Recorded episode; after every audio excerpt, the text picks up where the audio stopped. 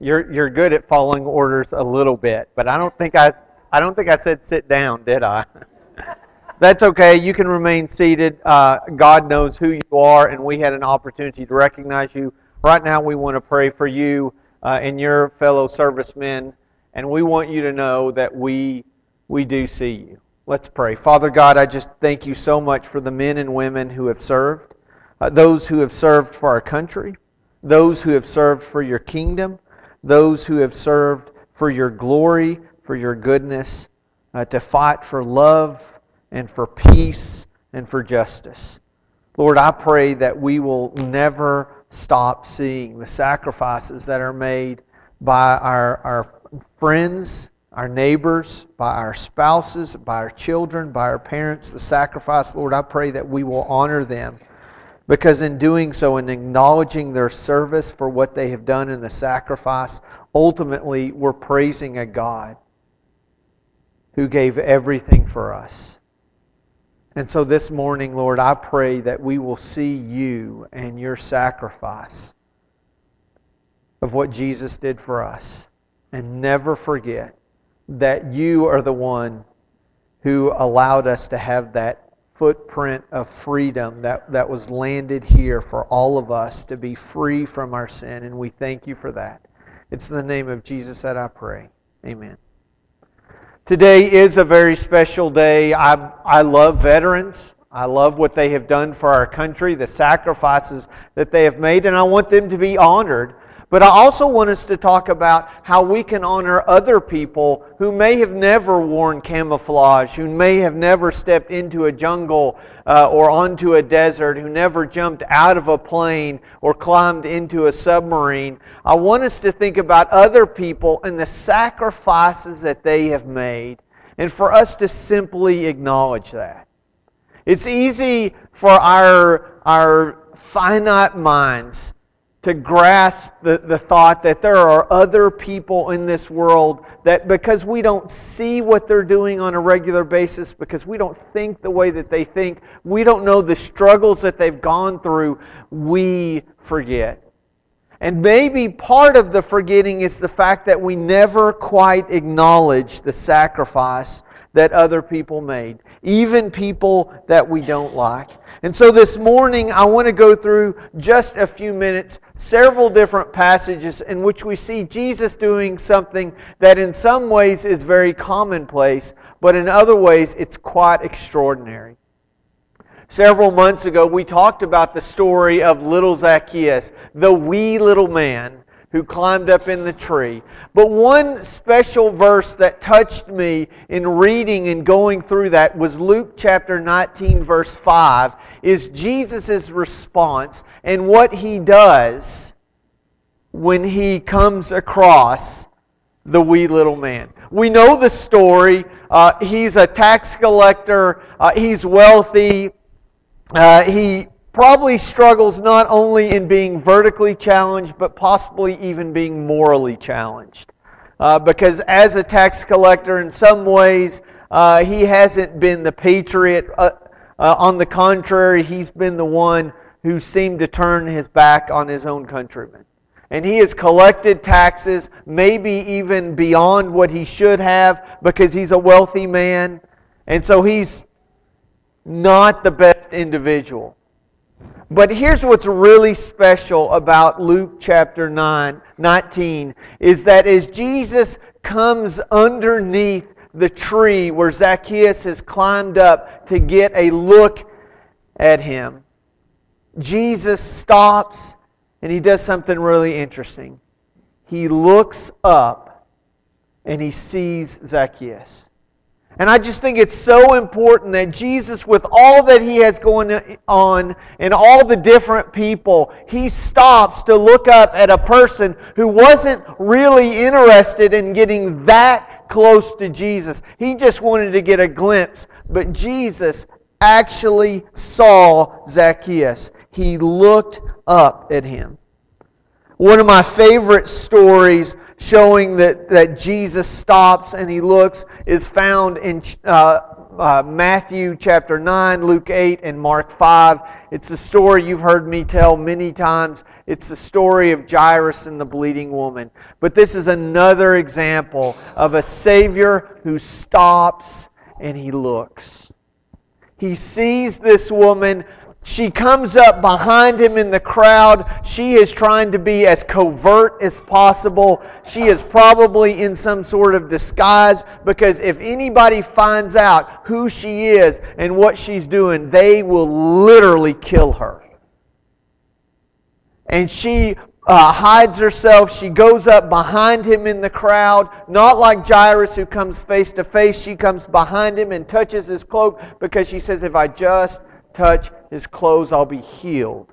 And of course, she was healed, but that's not the end of the story. Jesus recognizes that power has come out from him, and so he stops because he knows what the woman really needs is not physical healing, it's to be recognized and acknowledged. And Jesus stops. I get to work with a, a group of uh, men on Tuesday mornings uh, men who are imprisoned. They're inmates uh, at Lee County Correctional Facility, and each week I challenge them to, to learn a new memory verse.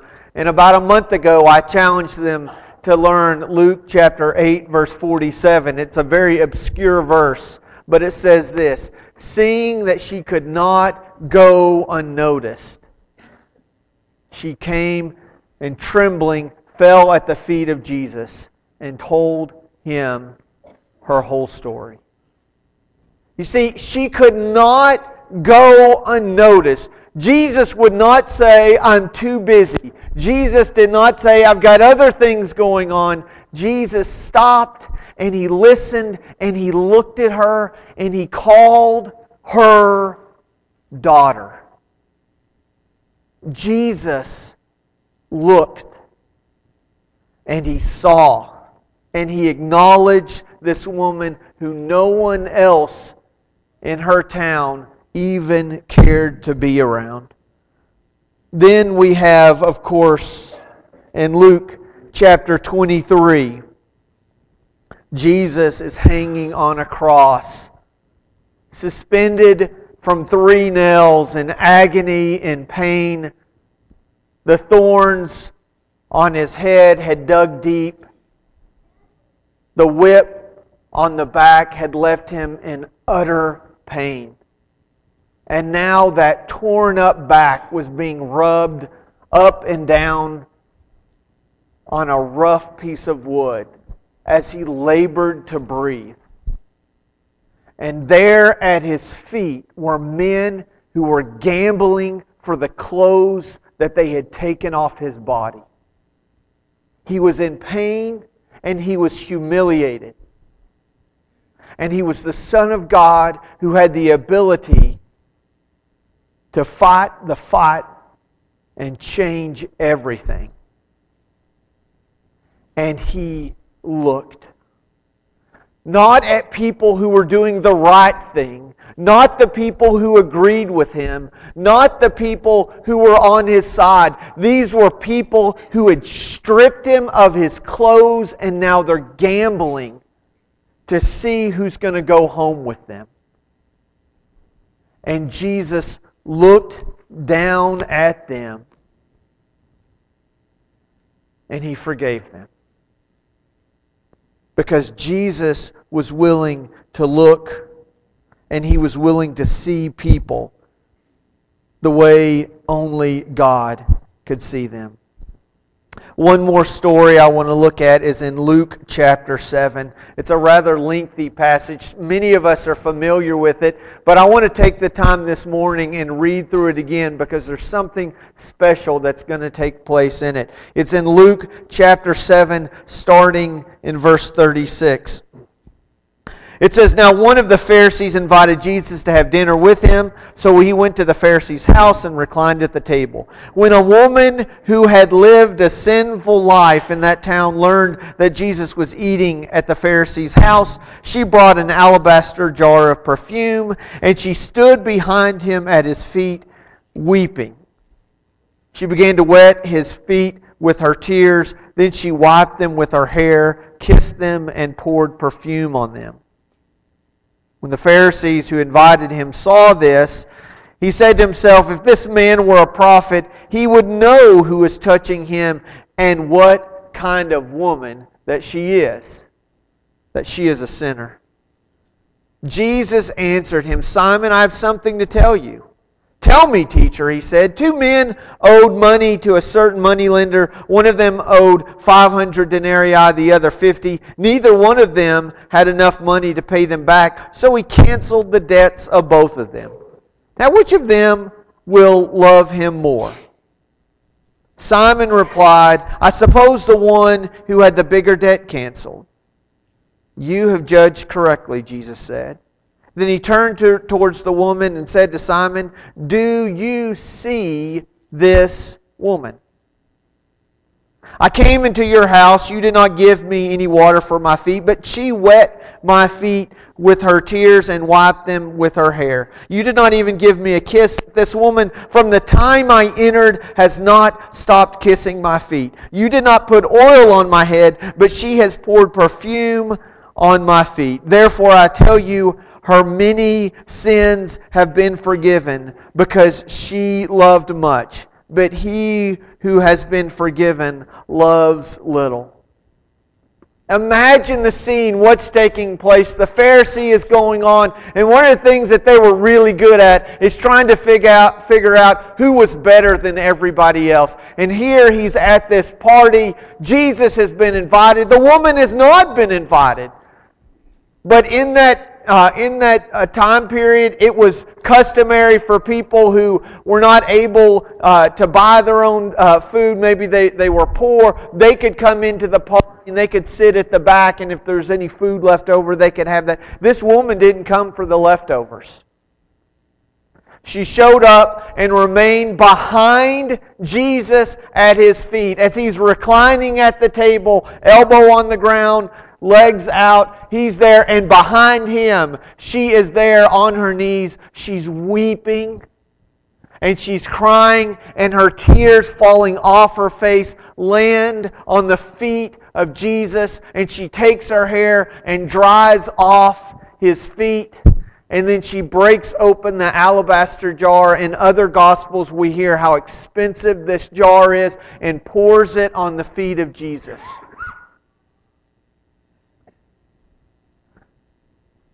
And people saw her, but they didn't see her.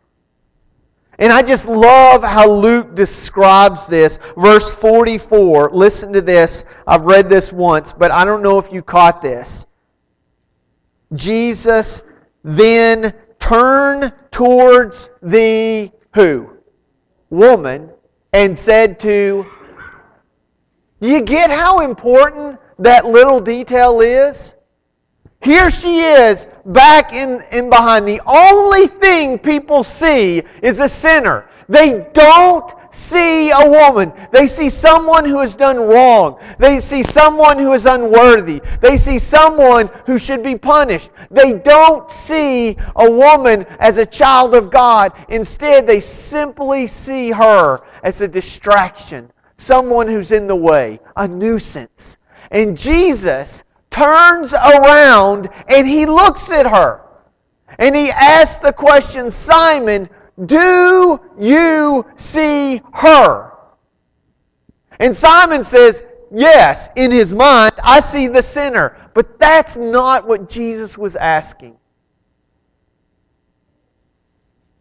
Do you see a woman? Do you see a child of God? Despite her mistakes, her broken promises, her infidelity, despite all the rumors and all the truths about this woman, can you really see her as a child of God? Can you add value and worth to her life because of who she is, not what she's done? Throughout the Gospels, we see over and over again that Jesus sees people. He does this because he recognizes that this is a human need that we all have.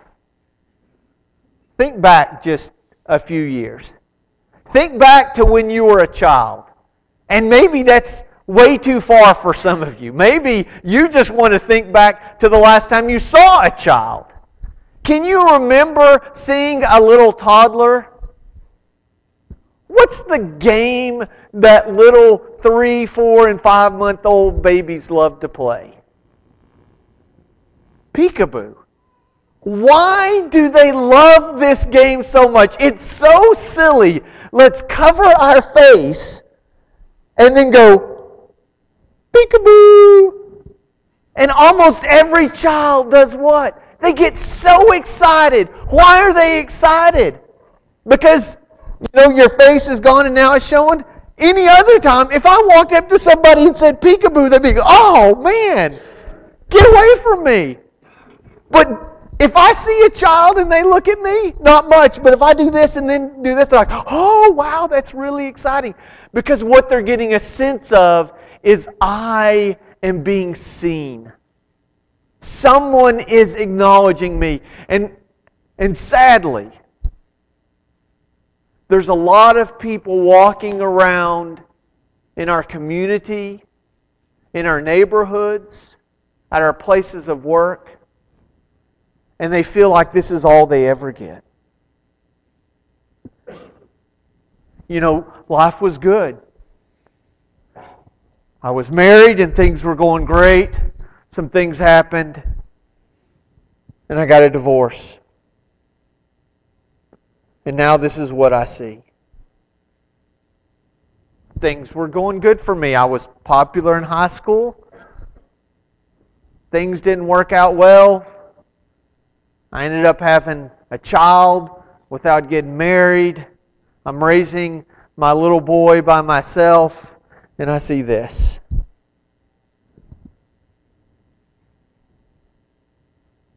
I was an okay student.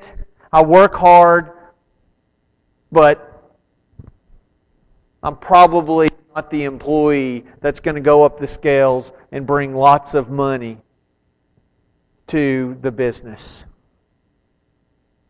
Think of all the ways that this world determines how valuable someone is based on their marital status or their family or their job or how much money they have or the car that they drive. And the world does this. And it starts early on as a toddler, but then it goes on up. Even as we get to seven and eight year old, what's one of our favorite games as elementary school kids? Hide and seek. Daddy, I'm going to go hide. I want you to find me. What is that really saying? People long to be sought after. They want to be seen. They don't want to be the one in the crowd that nobody notices. If you don't believe me, look at the multi billion dollar a year fashion industry. What is fashion really all about? I'm going to tell you what it's not about. It is not about comfort. You cannot tell me that the fashions that are going on now are, I want to have something comfortable on. Two words skinny jeans, okay? Who, what terrible person came up with the idea of let's wear really tight jeans and ask guys to put them on. I can wear normal size jeans and they don't fit right. I know this. Fashion is not about comfort. It's about what? Look at me. Look at me. I want to be seen. I want you to see me for the clothes that I wear. We could talk about the fashion industry. We could talk about the millions and billions of dollars that is spent by our women putting on makeup. So the women can say, See me, notice me, notice me that I'm beautiful. And guys are like, Yeah, that's terrible. I can't believe they wear makeup and high heels. Oh, yeah? How about all the guys who are driving around with trucks that are lifted and they spend thousands of dollars on all these accessories? so that we can say what? Why do we do this? So people can say, Look at me, see me. My truck tires are bigger than yours. My car is faster than yours. My suit is more expensive than yours. Over and over again, we have a society that is spending all their money because they want somebody just to look at them. They want somebody to see them. I should have set my clock because this is when that thing is going to start buzzing on us. I need to figure out how to do that, and then I can just walk away and flip that button for me. The reality is is that we want to be seen. I'm not proud of this uh, time in my life that I went through, but I would not change it either. Several years ago, I went through a very a difficult time in my life before moving to Hobbs, and I was really struggling with who I was. I felt like I was the sinful woman uh, in the crowd, or maybe even uh, uh, crying at the feet of Jesus. And I, I continued to search the scripture, and it, it, turned out to be probably one of the, the best times of my life spiritually because it was an opportunity for me to grow in relationship with God because I was so broken and hurt. I didn't know where else to turn. My relationship with my wife, which was good at the time, got even better because I, I realized how much of a support I had in a wonderful woman. But I remember sitting in my office at times, and, and there weren't always good days. I, I, I can remember being furious on a Sunday morning. I, I was sitting in my office and I was so mad. I'd built up so anger and so much hurt, I didn't even want to walk out of my office. I was furious. And I stumbled across one of the chapters in the Psalms that really talks about what we're dealing with this morning. I want you to hear this. This comes from Psalm 31. It says, Be merciful to me, Lord, for I am in distress. My eyes grow weak with sorrow, my soul and body with grief. My life is consumed by anguish, and my years by groaning. My strength fails me because of my affliction, and my bones grow weak. Because all of my enemies, I am the utter contempt of my neighbors and an object of dread to my closest friends. Those who see me on the street flee from me.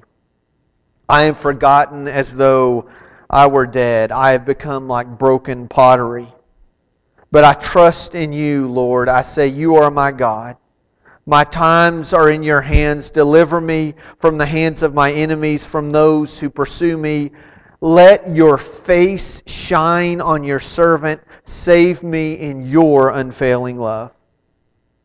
Praise be to the Lord, for he showed me the wonders of his love when I was in a city under siege. In my alarm, I said, I am cut off from your sight. Yet you heard my cry for mercy when I called to you for help. That's towards the end of that chapter. It's, there's some other portions in that I encourage you to read. But I, I hardly could ever read that last verse and not get choked up when I, I would read this I am cut off from your side. The thought of even God not wanting to look my way was so heartbreaking. And yet, as the psalmist said, You heard my cry for mercy when I called to you for help. God sees you, not the you that you see in the mirror not what other people see of you. God doesn't see you on your worst day and judge you by that. He doesn't even judge you by what he sees on your best day. God sees you, the real you, the you that he loves he sees the you that after you had been weighed and measured, He said, I will die for you, the one I see. So, my challenge for you this week is twofold. My first one is this I pray that you that you seek Jesus, that you find him, and that you see him for who he is. Build that relationship with him. Who you are in his eyes is not determined by what you've done. And the second thing is this just as Jesus modeled all throughout his ministry, not only see him, but be willing to see other people the way he sees them. Not as broken or messy or lost. Don't see them based on their color or their political status or they, where they fit in in the company. Don't see them based on the car that they drive or the team that they like. Not their marital status. See them as Jesus sees them. He stopped and he looked. He turned around and he listened. This world, this community is full of people who are waiting to see this. That's exactly what Jesus has done for us. And that, it's what he calls us to do for other people. This morning, as we sit, stand and sing a song of invitation, I want to ask you to open your eyes to see Jesus and to see others as he sees them. Please join us as we stand and sing.